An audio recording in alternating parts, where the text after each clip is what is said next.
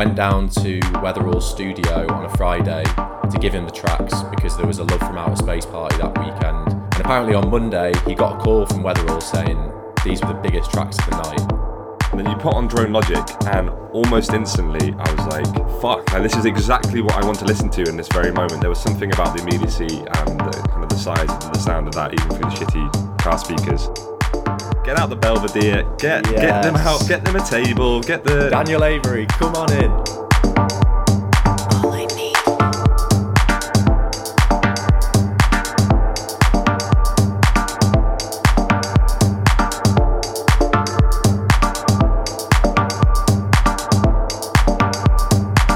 Welcome back to another episode of Death with the Record.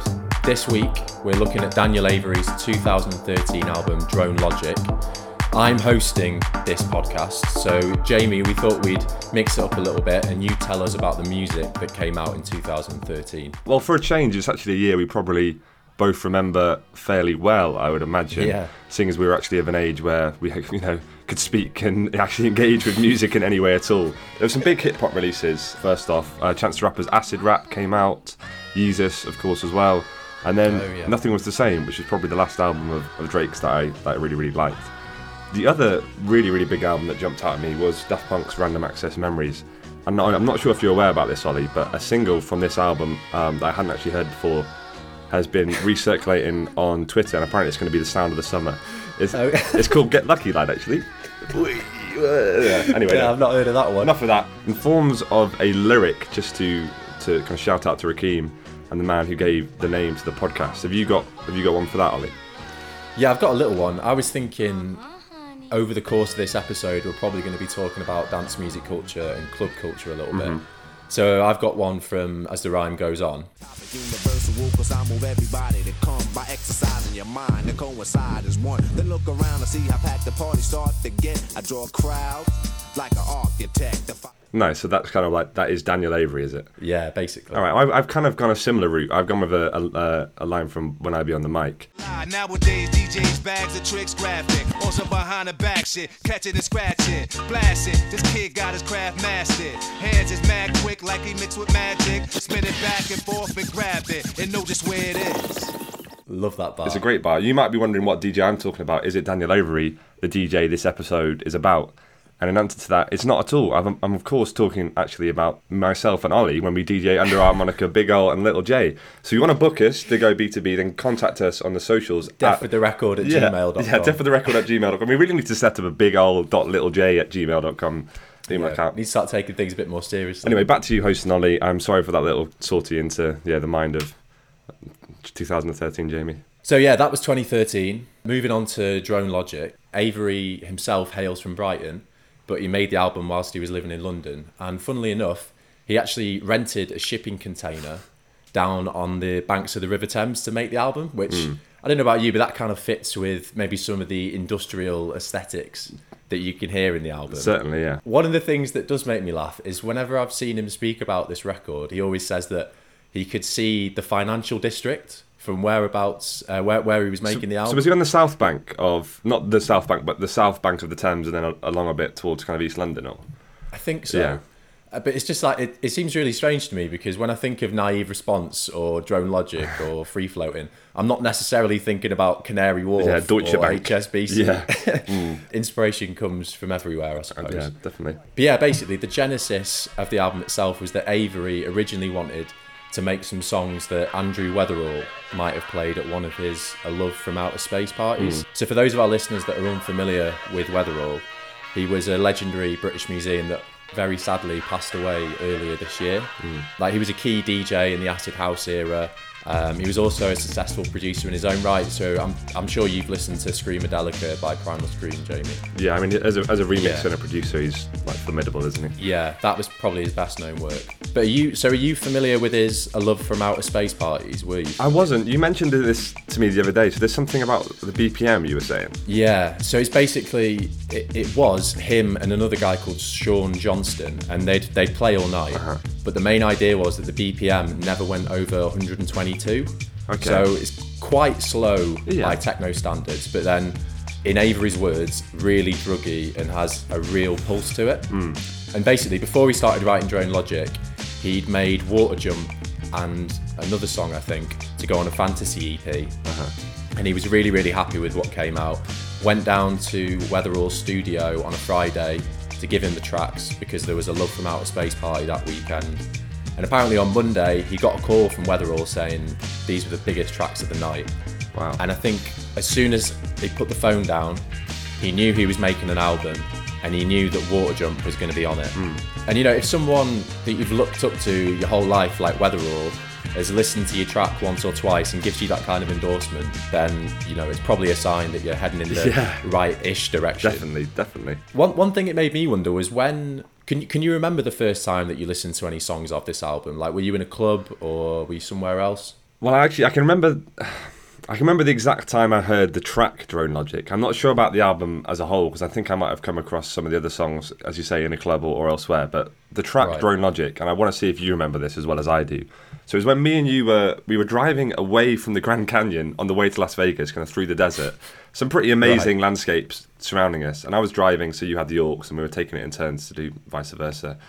And then you put on Drone Logic, and almost instantly I was like, fuck like this is exactly what i want to listen to in this very moment. There was something about the immediacy and the kind of the size of the, the sound of that even through the shitty car speakers that felt perfectly matched to the, the vastness of the landscape. And i don't want to put too fine a point on it but for me at least that song and techno generally has always had something quite like bass and, and, and carnal about it and it fit in really Yeah. well with the scene for me it was the, it was the perfect time i could have i could have heard it i'm not sure if you remember that particular story or if you remember Actually, yeah, I don't. I heard it. don't remember that at all. But I'm glad. I'm glad that it had such an effect. Yeah, I mean, do you remember when you first heard the album uh, in, in your own world as well? I mean, yeah, Drone Logic was a bit of a. It became a bit of a reference point for me and my friends Hmm. because it felt like one year we were seeing bands, and then the next year we were seeing DJs, and it genuinely was that start. Yeah. I think it would be easy for me to pass this off as just something that happened to me and maybe one or two other people. But when it happens to a wider group, it makes you wonder maybe what was the album doing that it's turned us on to something new. Yeah, And one of so I've been speaking to my friends about it, and one of them described it as a coming of age album, and I think that kind of gets at what this album did to our friendship group quite nicely. We were exploring Yeah. different spaces. We were this was you know we're at 18, 19, we're hanging out in nightclubs, in bars, we're hearing different music, and yeah, it just makes me think of being like younger in Manchester, surrounded by a pretty cool electronic scene. But yeah, I imagine things must have been a bit more barren in Peterborough and uh, maybe Daniel Avery wasn't playing down the local Wetherspoons, so maybe you weren't as lucky as I was. yeah. I mean, it's, it's interesting you say it was like a coming of age, and for me, as you say, growing up in fairly rural Lincolnshire, club music or at least seeing DJs, it literally wasn't even an option. The electronic music that I was into was a lot more geared towards, and I kind of hate this term, but the IDM side of things. Basically, I liked electronic music albums. I didn't like DJs. And to be honest, to be more accurate, I liked Aphex Twin and Brian Eno, and that was about it. To me, DJs represented, and Daniel Avery said something similar of how he came into electronic music, but DJs to me represented David Guetta and Skrillex, basically that kind of thing. And I was very, very snobby and dismissive of it. The point when I was put onto electronic music was a lot later than than you perhaps, but I'm interested because Daniel Avery has said, as, as you as you mentioned, that he's always having kids or teenagers come up to him and say, you know, I didn't like techno, and then I heard your album, and then it, you know, it put me onto it, and it changed the way I thought mm. about music. What qualities do you think that that record has that made it this way? Do you think it just coincided perfectly with a generation that was primed for for that kind of music, or what? I think it definitely ties to the age, as you're saying, Hmm. that we were perfect at that moment. But I think more than anything, there must have been certain alternative sounds on the record that I was subconsciously picking up on. Yeah. Because I listen back to it now and large parts of it still sound like quite a heavy techno record. Yeah. There are certain alternative elements that I'm sure we're going to come on to discuss Hmm. That maybe I didn't consciously think about at the time, but it made it it made it click. Yeah. basically. Well, I mean, because if you think about it in the, in this coming of age kind of frame, it's almost like the album is Daniel Avery's coming of age into electronic music, right? This is his first Yeah. album when he's come from this indie space. So it makes it makes a lot of sense that you know one man's experience of making that journey would then also resonate with a whole generation of people who would Mm. go on to make that journey through the music. Like, it, it- yeah, it is perfect the way it all lines up. Yeah, I mean, speaking um, speaking about the music, obviously the name of the podcast is Death with the Record. So mm-hmm. let's move on to the second segment, the most important bit, which is the music itself. So, what do we think are the best moments on the album? Are there any skippable tracks? how does the album feel as a whole when you listen to it? So, starting with you, Jamie, one thing that we've mentioned so far is the range of influences mm. that went into making the album. So, as techno, shoegaze, acid house, drone music, among others. When you first listened to the album, which of those elements stood out to you? So when I first heard it, I think the notion that techno and acid could be really danceable struck me as like completely alien, and I, I was really, I was really kind of in awe of it. So songs like "Naive Response" or "All I Need" or "Need Electric," like they were, they were really heavy, but they were also. I'm not sure why I'm about to use this word, and I'll probably regret it. But they're almost kind of groovy. Do you know what I mean? Like they're really No, no, I, I know exactly what yeah, they're saying. really, really danceable. So I think that was definitely the first thing that stood out to me. It, it kind of instantly made me realise, oh wow, you know, electronic music is not David Guetta. That's maybe a side of it that has been commercialised from these communities where it was really making amazing stuff. Later on, at least now, when I think about this album, the stuff that jumps out to me is, is the shoegaze elements. Mm. You know, the fact that Daniel Avery would use specific guitar effects pedals to recreate the droning sounds of like My Bloody Valentine or Spacemen 3. That is speaking my language a lot more than conversations about how like a Roland TB303 created the acid bass lines, you know what I mean? But what, what stood out to you? pretty similar things, you know. I, I think there's a definite human soul to this album that hmm. comes about because of. I've read, for example, that Avery used a lot of distortion pedals, a lot of guitar hmm. pedals, and you can definitely hear those kind of band-like influences on the album, even definitely. even though this isn't a kind of wacky mashup of rock and rave. the other thing that struck me is something that you've already mentioned is that this album kind of opened me up to the idea of a conceptual electronic album because as you say at school electronic music to me was twats bluetoothing skrillex tracks to each other which I Infrared. just had yeah which i just had absolutely no time for at Yeah. all and then i think the other thing that's perhaps struck me a little bit was just the variety of songs. Like this hmm. wasn't all just strictly club music. There were ambient moments as well. And i'm just not sure that if the whole album had been drone logic or naive response or that type of hard acid sound whether it would have been quite as acceptable or presentable to myself when i was 18 Yeah. you, I think you like electronic music, but I don't think you'd say that you're constantly listening to it Absolutely. or techno. Yeah, right? definitely, So, how do you feel about those softer moments, the more ambient moments on the album? Do you think they're needed for the listener as a whole? I think the thing with ambient moments sometimes it's like they can almost like be put in an album for the sake of it. A producer Yeah, yeah. or a, a musician feels like, oh wow, I've got to a point where the energy needs to be brought down. Let me just shove an ambient moment in there. But I think on this album, it it justifies itself. I think obviously they needed to break up the the tracks, and I think the first five tracks in this album are all pretty fucking heavy. But then Platform Yeah. Zero comes in, and even though it's a nice ambient track, it's also just like a lovely melody. It could be on a soundtrack for a Safdie Brothers movie or something like that. It has a, a film soundtrack vibe to me. I think it's important to note that Daniel Avery didn't see the ambient and big techno tracks as any different. He sees them as you know, different methods to do the same thing. And he thinks of a kick drum as being warm in the same way that an ambient synth is warm. He doesn't see them as being as, as abrasive or exclusive. So I think the, the ambient moments are necessary and also they justify themselves. They're definitely not just superfluous. I think. Moving on to the actual songs themselves. Hmm. Have you got any? You got any favorite tracks on the album? I think my favourite track on the album, just flat out, is, is Simulrec. I think it has my favourite synth sounds. It's so hypnotising, and I think it's a song that works on the album. It would work in a live setting. It would work if you're listening to it through headphones, like on a plane taking off. It's such a versatile and, and beautiful song, and I think that one stands out for you as well, right? Al?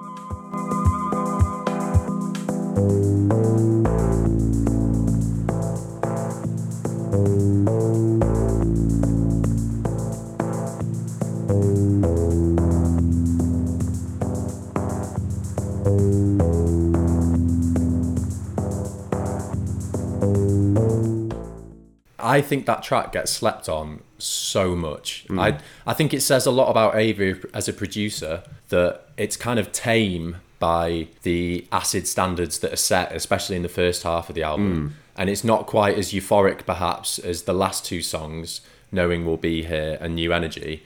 But it's still one of the best songs on the album. Yeah. that's really impressive to me. The fact that he can do that. Yeah, the, the versatility is, is astounding. So, what what other tracks would be for you that, that jump out? I know we've spoken a little bit about Drone Logic, but I think the first three songs, hmm. Water Jump, Free Floating, and Drone Logic, I think if I had to distill down my favourite kind of sound as of Avery as a producer, then I'd be going with those three. Yeah. Drone Logic is just one of those songs that wherever I hear it, at a festival, at a club, wherever, I just lose my shit. like if we if me and you were ever on Desert Island Discs for services to podcasts, then I'd probably end up taking that song.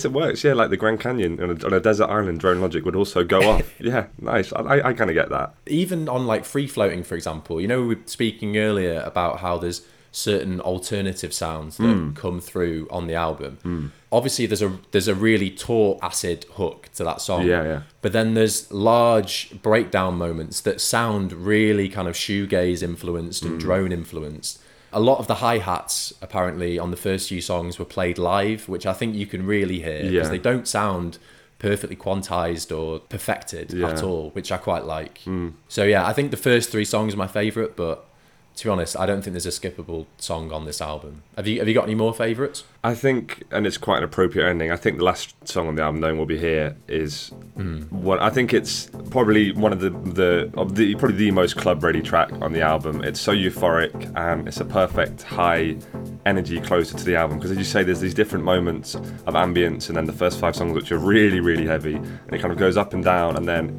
ending on "Knowing We'll Be Here." I think is yeah, it's perfect. You don't even you don't need to be in on pills in a club or in a desert island to to, to appreciate the euphoria of that song. So that one would be probably the one that stands out, yeah, most. one thing I've been thinking about that song, right? It's always been since Avery kind of broke onto the scene. It's always been touted that eventually he'll come up with some kind of live show. Yeah. Daniel Avery, if you're listening right now, like, you've got three years to get the live show sorted because then in 2023 you could do a 10 year anniversary of Drone Oh. Can you can you imagine finishing the set You're putting the with knowing we'll be Oh, here? That wow. would be crazy, man. You're putting the idea out there in, in the public domain. Maybe you could take it another level up, and you know the people who kind of go at the, the Royal Albert Hall and do like a classic version, like a classically, you know, orchestral version of their own album. It could be Drone Logic, except with like a full full orchestra. So that that would be my. Oh, man, I can hear that. you just absolutely just losing your mind at the thought of that. So yeah, big bucks, Daniel Avery, big bucks. Bring them here. These are our, Yeah, our ideas. Moving on to the album as a whole, hmm. listening from kind of front to back, I've got an interesting quote from Avery that I'm going to throw at you. Yeah. And you can just, I'll, I'm interested to hear your thoughts. So, Avery talking about the album format says it requires patience. You put a record on, particularly a vinyl album, and you enter into this other world. You let this record take you somewhere else when you're giving it your time. This idea of the album as a trip or a journey, I think, is something that can sound really pretentious sometimes. Mm. And it's actually the kind of description that I read so much on crap like resident advisor reviews that ultimately I feel as though it's, it's become fairly meaningless Yeah. as as a statement. Having said that, is Avery chatting rubbish here, or does this idea stand up with Drone Logic when you listen to it in its entirety? I think it stands up. I would say that first off, I think for almost every album, the position the songs are put in the track listing matters. So when people, as you say, like on, on Resident Advisor, refer to an, an album being a journey, I would say almost every album is designed at least to try and evoke those feelings of a, of a journey. Just some are more successful than others. Mm. With Daniel Avery, I think he, I think he pulls it off. What, what, what's your thought? I think the songs on Drone Logic are not interchangeable at all for me. It's it's about the order and also how certain songs affect the rest of the album. Like if you think about Spring 27 and how hmm. that dramatically shifts the tone of the last few songs. If that wasn't there or if that was in a different spot, it, the album wouldn't have the same effect Yeah. because this kind of goes back to what you were saying about ambient quotas and things like that. I'm not trying to say that for an album to be great, it must have a U-turn or a dramatic mood shift and it needs a certain song to do that. I'm just saying that Avery does that really well and it doesn't come across as a gimmick. It feels organic to me. In a, I was just going to say, in a in a live setting, right, and, and Daniel Avery mentions it, you are literally bound by what the DJ has chosen. So you are letting them dictate how you'll feel. You're putting essentially like a not an insubstantial amount of time of your life into the hands of someone else. So when you do that, there's this like tacit commitment to just kind of going along with the flow and being unresisting when a DJ tries to take Yeah. you on a journey. The same thing as when you put on a record, like a physical record, you are investing your time in. All right, well, I've put it on. You know, I've had to whatever um, take out of the sleeve, blah blah blah blah, take it out of the collection. Yeah. There's a there's a practical time you're investing that makes it that you want to engage in the journey. When you're listening on your phone and or you know through your headphones, there is no such practical commitment to listening to the whole album. So when you stick on a song, there is nothing to stop you going and completely changing what, how you want to feel and what you want to hear. But yet with this Yeah. album with Daniel Avery, I feel it's one of those ones where you put on a song or a song comes up and shuffle, you think, oh, I'm gonna go listen to the whole thing. So the fact he pulls that Yeah, off, man. even on like a phone in that kind of digital environment, absolute credit to him. It does say a lot. Yeah, Should we move on to the next segment, Apex? definitely. So yeah, for this section, let's pretend that Avery's career is kind of laid out before as like a landscape. Obviously, he's not been active for that long, so mm. there might not be as many peaks and troughs, as many successes and failures as some other of the artists that we're going to be looking at. Basically, where do we think Drone Logic sits? Is it his best work, or is it more likely to be swamped by rising sea levels in the next few years? I'm going to give a quick overview of his discography for mm. those that maybe aren't totally familiar. So, Avery's released two solo albums, Drone Logic and then Song for Alpha in 2018. And earlier this year, he also released another full length record, but that was a collaboration with Alessandro Cortini from the Nine Inch Nails. Mm. And he's also released two remix and B side albums. For the sake of the Apex argument, Jamie, uh-huh. I don't think that we should be considering his remix and B side albums as good as they are, uh-huh. purely because they aren't strictly all his own work. Yeah. And whilst I respect the fact he's made an ambient album and chosen to kind of develop that side of his sound, I don't think it's on the same level as Song for Alpha and Drone Logic. So the big question is, which of those two albums do you think is his peak? Okay, so I'm going to preface this by saying I don't have the level of emotional attachment you do to Drone Logic or Daniel Avery generally. So maybe I can claim a level of objectivity that, that you can't. I'm not sure. Someone else will have to be the, the judge of that. For me, a month ago, if you'd asked me this question, I would have said Drone Logic without any hesitation because I'd hmm. only really listened to Song for Alpha a couple of times when it came out and I wasn't particularly blown away. Listening back to it a lot more over the past week or so, I think that album is great. I think it's mm. more mature, more sophisticated. It has a more spacious kind of feeling to it. Whereas I think with Drone Logic, it's quite club ready and utilitarian. Song for Alpha is a lot more meditative, I suppose. Yeah. Even though it's more, you know, less banger orientated, whatever you want to say, I think it's a more sophisticated album. But I'm not necessarily ready to say it's better because I have a lot more fun, you know, quote unquote, listening to Drone Logic. Mm. What do you think initially based on on that? I, find it really interesting that you've said it's more meditative hmm. because, from what I understand, that kind of comes back to the process behind making the albums. Okay. So when he was making Drone Logic, apparently for the majority of the time he had Room One Fabric in his mind, like this, these songs are going to knock in the club. Yeah, yeah. Whereas when he was making Song for Alpha, he kind of viewed his studio time as a release and a bit of like a downtime from the Yeah. hectic weekend. So he, he's playing all these mad gigs around Europe, and then when he comes back to the shipping container, it's almost like, you know, take a breath, Mm. release. And um, I think that's where the softer sounds come from. Mm. There is there is definitely like still a nightclub element to Song for Alpha. Like I mean, Yeah. Diminuendo, for example, That's his heaviest song like- ever, right? interestingly, the the Luke Slater remix of that on the B sides album, I somehow takes makes it even heavier. Like I, I don't understand how that's physically possible, but Yeah. the guy managed it. As you say, I have something of an attachment, nostalgic attachment. So maybe, as you say, I'm not the most subjective person. I really, really like Song for Alpha, Hmm.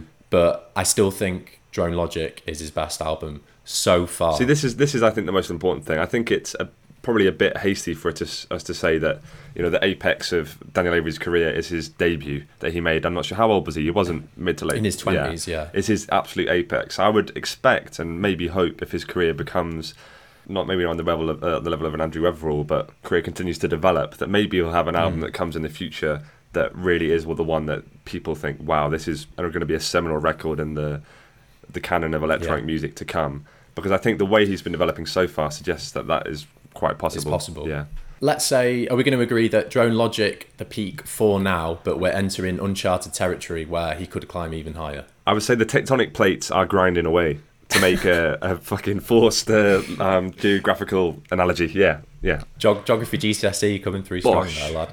I think it would be a shame if we didn't mention briefly the remix albums. I don't know how much you've listened to them. Mm, I've listened to them. Um, but generally, I think if I looked at an artist that had released five albums hmm. and two of them had been remix albums, I think I kind of judged that with some suspicion.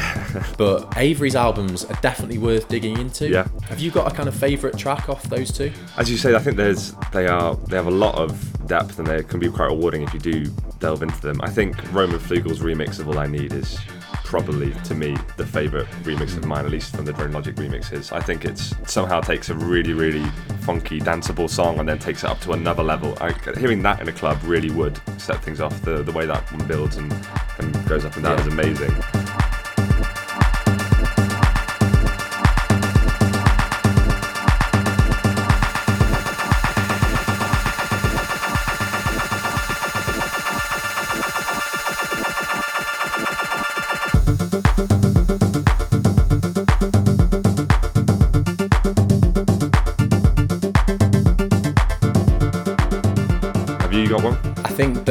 Walsh remix of Free Floating, I bought that in a record store when I was like 18 hmm. and I've heard it out a few times and I think I actually prefer that to the original. So yeah, I'd probably go with that one. Yeah. Another question I actually want to ask you on the topic of remix albums. I just think generally, sometimes you just think, why on earth did this need to be made? Yeah. I, I can't think of a specific example off the top of my head. Well- have you got any, like, you just th- listened to it and thought, what the heck were these thinking when they put this together? I mean, I'm convinced that, to be honest, 90% of remixes ever made don't need to happen, and that applies to all genres, not just electronic music, where maybe there has a bit more value. The other day, I was on Spotify on the Spotify social tab on, on the side. Someone, a friend of mine, was listening to a, a fucking remix of Soccer Mummy's song "Circle the Drain." It was remixed by Andrew VanWyngarden of M- MGMT fame. I was like, who the fuck asked for this? Like, why do we need a remix of an indie song by another indie artist in just this really bland way? I think, as you say, Daniel Avery avoids this for the most part, but honestly, all the remixes out there, like 90% of them just don't need to happen. Like every mashup that has been done between, like, I don't know, some kind of obscure like 80s song with some other with Justin Timberlake or whatever, just like, don't just stop doing it. Well, yeah, I, please. I mean, I, I used to make quite a few mashups on Virtual DJ. I forgot about that, Maybe, maybe we should release those. Uh, yeah, we'll, we'll put that out, put them out on uh, on Instagram. I, I reckon. Now we've committed to it, so I'd like to see that. Moving on to our uh, penultimate segment, Hmm. alternate cuts. As I mentioned in the introduction, Avery is a successful DJ as well. So we thought we'd spend a little bit of time talking about his career in that field also. Alternate cuts is obviously the segment where we're trying to engage with major criticisms that surround the artist and reflect how they might impact how we enjoy the album. Occasionally, we'll even throw out our own thoughts or cuts and just see if there's anything that from wider culture that forces us to reconsider the record. Hmm. Avery is a successful DJ, and a lot of the time, I think there's a valid belief that these skills need to be demarcated. I mean, how often do you hear things like just because they're a good producer doesn't make them a good DJ Yeah. and vice versa? Hmm. But I think with Avery, to some extent, the two kind of inform each other, and he's spoken about this himself. So I'm quoting here. I've been really interested over the past few years in playing all night long, eight, nine, ten hours. I'm fascinated with building the atmosphere from the ground up. This goes back to the idea of it all coming from the same place. As long as you can draw a line between all of these records, why aren't they existing in the same space? That's something I wanted to push on the album. It all works together, it all has a common goal. Hmm. Clearly, it isn't absolutely necessary that you produce good music to be a successful DJ. Ben UFO is one example off the top of my head, which obviously suggests that they are different skills. But in the case of Avery, I think there is something mutually beneficial. I think that the music he makes, the albums he releases, are influenced by his DJ sets and vice versa. Do you know what I'm getting at, or am I? Do you think I'm being a bit tenuous? No, I, I definitely know what you get it. You're getting at. I just think it's such a difficult thing to try and explain. You know, we talked about track listing earlier, but I think this goes way beyond this. There is definitely a relationship, but I mean, wondering, Ollie, what do you think is, you know, what exactly is mutually beneficial between being a DJ and being a producer? Like, what did you notice when you've seen him do live DJ sets? when I've seen him play in the past, what struck me the most is he has a real awareness for where each track lies in a set. So noises from half an hour ago feel relevant now. Yeah. Where I am now affects where I am in heart in you know an hour's time. Uh-huh. And there's a there's a relationship beyond like a linear track by track basis. There's thought behind how everything is kind of working cohesively. Hmm. It sounds super cliche to say it, but it does suck you into a world. I saw him play at Festival like six seven years ago for it was quite long. It was like four hours. And for the first hour, all he played was ambient, drone, beatless music. And if you think that's that's takes some bottle. Yeah, I think, bold. to do at a At festival, festival as well. yeah. yeah, like we could have gone see like Basement Jaxx, Bonobo, Caribou, out like OutKast, like anything like that. To have the belief that okay, these people are going to stick with me, and I'll ratchet the pressure up bit by bit to the point where all the brakes are off. To me, it's only obvious that in that situation, the music's going to feel a lot more intense than if he'd just gone hammers and tong from the start. Do you know what I mean? And I think Yeah. that kind of appreciation of how the set works as a whole is something that I see in his albums quite a lot. I mean, we're talking about how Drone Logic is a kind of trip or a journey, and I think that kind of gets at what I'm saying. Yeah, I think you've put it really well. And obviously, it's always quite difficult when you try and reduce DJing as of any art form. You can end up being a bit reductive. But I think what you're talking about, right, with this this sense of building and releasing pressure. So the payoff, if you've done an hour of beatless music that has really ratcheted up this pressure that's existing in the crowd to then mm. release, it, it- it's way, way more substantial. And I think, as you say, there's this relationship he has in his albums, at least, between a song that has happened half an hour ago that you know it has to make causal sense, not just because what's coming before and after it, but what is you know going to come in an hour and has come mm. an hour before, and especially in his all night long sets. I would say that I guess with DJing, the most well, one of the most important things is understanding people's and cultural relationships to sounds, right? So you know how these sounds are going to interact, interact not just in forms of the music of them, but how people perceive them and see them in relating to, to the rest of the music that's Yeah. been released. So I think he gets that on a on another like level without without a doubt. What I would ask you is that clearly it has. You know, you've made a great argument that his his DJing informs his production. Well, then why is it that there's so many DJs out there who can you know produce good EPs, make good club tracks, but then when they come to an album, they just don't manage it. They just don't manage it, and I don't understand. I feel like sometimes it can be a little bit of a poison chalice for producers because, as you say, they've had maybe they've had quite a few successful releases, but then it seems as though for quote unquote the album, things have to be changed slightly. And yeah, I don't know. I feel like some approach it like a an extended EP of just like strictly club fo- Yeah. focused music, or they go the other way and go like beatless and ambient to show quote unquote a, you know a softer side or something like that. I sense from your voice. Are there any that you think producers maybe that haven't done such a great job with the album? I mean, someone I was just thinking of when you were saying, you know, this choice between whether you go for the full album worth of club bangers or you go for an album that's completely ambient. The Shanti Celeste, who's a DJ that we both love and have really enjoyed mm. whenever we've seen her play, her last album or her debut album, the Tangerine, it wasn't bad, but it was just it suffered from. It's like it didn't know whether to go full on club music or go full beatless and ambient, and then it just ended up being this middling thing that was a bit of the one and a bit of the other. Didn't really have much energy, and just didn't have any of the immediacy of her you know singles that have been released as, as just tracks for you know for DJ sets. Yeah. And I think it just what it shows is that it's really, really, really hard to make a consistent and re-listenable electronic album in a way that maybe it isn't with you know pop or, or, or guitar music. Are there any that stand out to you as well? K Lone's album from March this year, Cape Cira. I've really, really enjoyed that. If, if people on the podcast maybe haven't given that a listen, hmm. definitely check that out. The other one in the last few years I've really enjoyed is by Kelly Lee Owens, who actually does all the vocals on Drone Logic. Okay, yeah. Yeah, and her and Avery used to work together in a record store in London. And I don't know, there's there's definite similarities I think between her record and Drone Logic. So yeah, those are a couple that I feel have done it done it justice. Let's say. Moving on in our alternate cuts segment, I thought we could spend a little bit of time just kind of discussing DJ culture in general. Fortunately, Daniel Avery isn't. He's, he's never really in bad press, as it were. It seems like, you know, sometimes you hear horror stories about DJs being completely unmanageable or horrendous rider requirements and things like that. I haven't read anything like that about him hmm. per se. But I just thought it'd be funny if we could talk a little bit about how some DJs are perceived as kind of prima donnas. Have you got any nightmare stories that you want to share? Well, there was the one from a couple of years ago that really blew up, not just in music press, um, but I'd say beyond that as well. Uh, I remember the Tab did an article about it, which is really just a, a testament. If, if the Tab does a news story about something, then it truly has reached the kind of monocultural level. Um, but Jeremy Underground, who by all accounts had put up this persona of being, you know, well, his name is Jeremy Underground. So something called Saunagate happened. So basically, a small Edinburgh promoter were putting on a oh, party. Oh, I, I remember this. Yeah, I remember they were this. on a party and they they booked Jeremy Underground. And then when it came to booking his accommodation, they booked him into quite an expensive four star hotel, but he didn't approve of it because it didn't have a gym and a sauna, so it wasn't a five star hotel.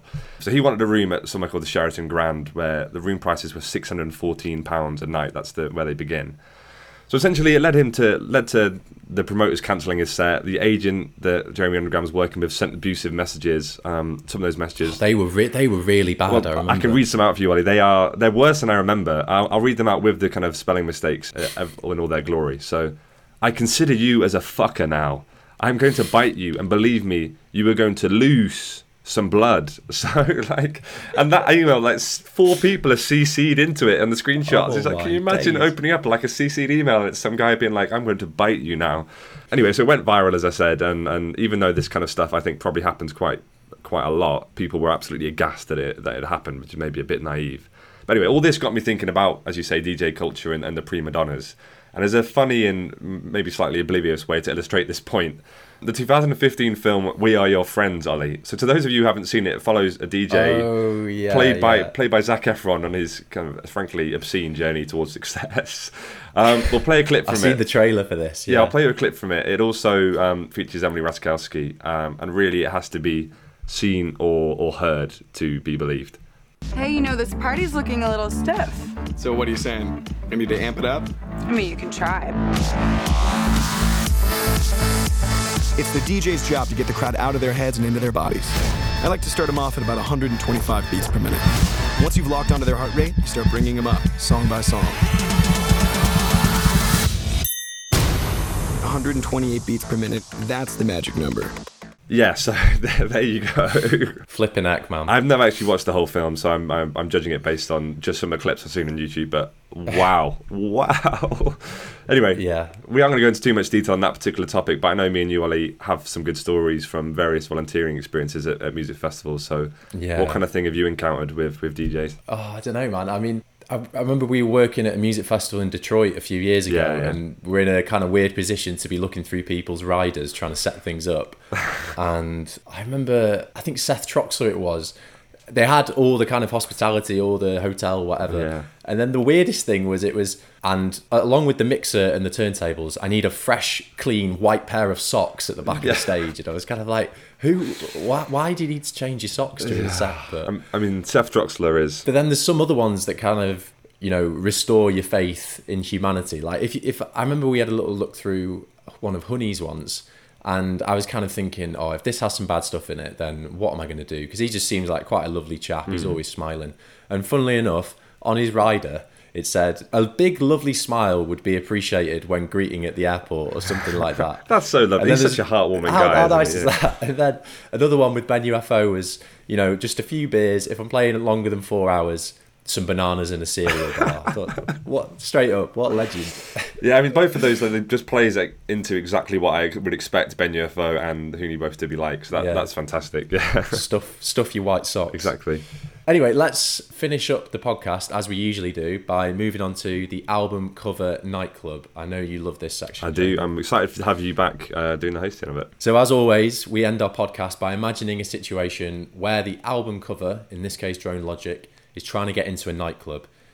The artwork is being judged on a few different criteria originality, harmony between music and artwork, aesthetics, and whether or not it could be considered iconic. Hmm. So, not its ID, not what it's been chatting in the queue, etc. etc.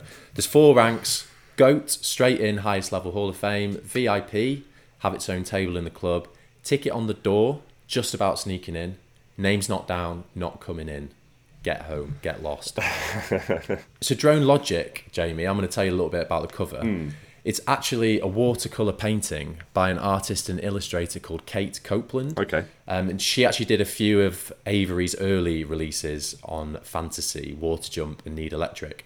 But basically, it's just a very simple black and white painting. And apparently, this kind of coincided with his vision from the start that all he wanted was a kind of monochrome, stark artwork, more reminiscent of a kind of, you know, a grunge album rather than a contemporary electronic artist. Hmm. In this situation, you and I are the bouncers. I've had my eye on this guy, this record, since it came in, Yeah. Daniel Avery. I've been forming an opinion ever since, but what I want to know is your thoughts first. What do you think? Okay, so from a distance, if I'm seeing this album cover in the queue, I think it's well dressed, it's sleek, it has an edge to it. It's the kind of album cover that might get into Berghain quite easily, I would suggest. I would almost go as far to say that it has it becomes slightly iconic. Um, I mean, I've seen in quite a few people, including you, um, wearing it on a T-shirt. Oh, that's my brother. Oh, was it your brother? Don't- don't- Sorry, it was your brother. I get, I get you confused. Um, so I would say, I think it's getting in for sure, but I also, I'm not about to, you know, roll out the red carpet. What do you reckon? Right. First What of is all, coming really here? like are you about to? Are you about Yeah, to? Oh, I am launching Here this argument go. on you now. Here we go. First of all, I like the simple painting. I think it works. Number Uh-huh. two, I really like the kind of mysterious, shadowy figure down on the left because when I when I saw that when I was younger, I always used to wonder, oh, so is that the voice? This kind of repeated echo throughout the album. So I feel like that kind of ties Tightens in the concept. Like, quite nicely. Like it. It's also just a little bit different. I feel like a lot of electronic music has to have, or feels it has to have, kind of like flashy logos, bright colours, all mm. this kind of crazy graphic design. This is just a black and white painting. It's really sleek. I- it's really yeah. yeah. I just think it's a perfect visual accompaniment to the album. Like if I had to kind of picture in my mind's eye what a song like Platform Zero or Spring 27 would look like, that is probably quite close to the sort of thing that I'd make up in my own head. Basically, it's very difficult for an album that came out seven years ago to have GOAT status, and Drone Logic is not on that level. Thank you. But- I've got a, got a bit breathless for a second there. It's VIP, and I'm not hearing you say anything otherwise. You know what? I think your point about the harmony between what the music sounds like and the album cover is on point. When I t- when you hear this album, especially those first three tracks, I can't help but think of the album cover. So you know what? Fucking get out the Belvedere, get get them out, get them a table, get the Daniel Avery, come on in. get the maitre d looking after them. Um, yeah, give him a VIP. He's definitely in. He's in the Hall of Fame. He's VIP. Nice one. Well, yeah, that brings an end to Drone Logic. Hope you've enjoyed the podcast. Yeah, I hope you had a good time, guys, and see you next week.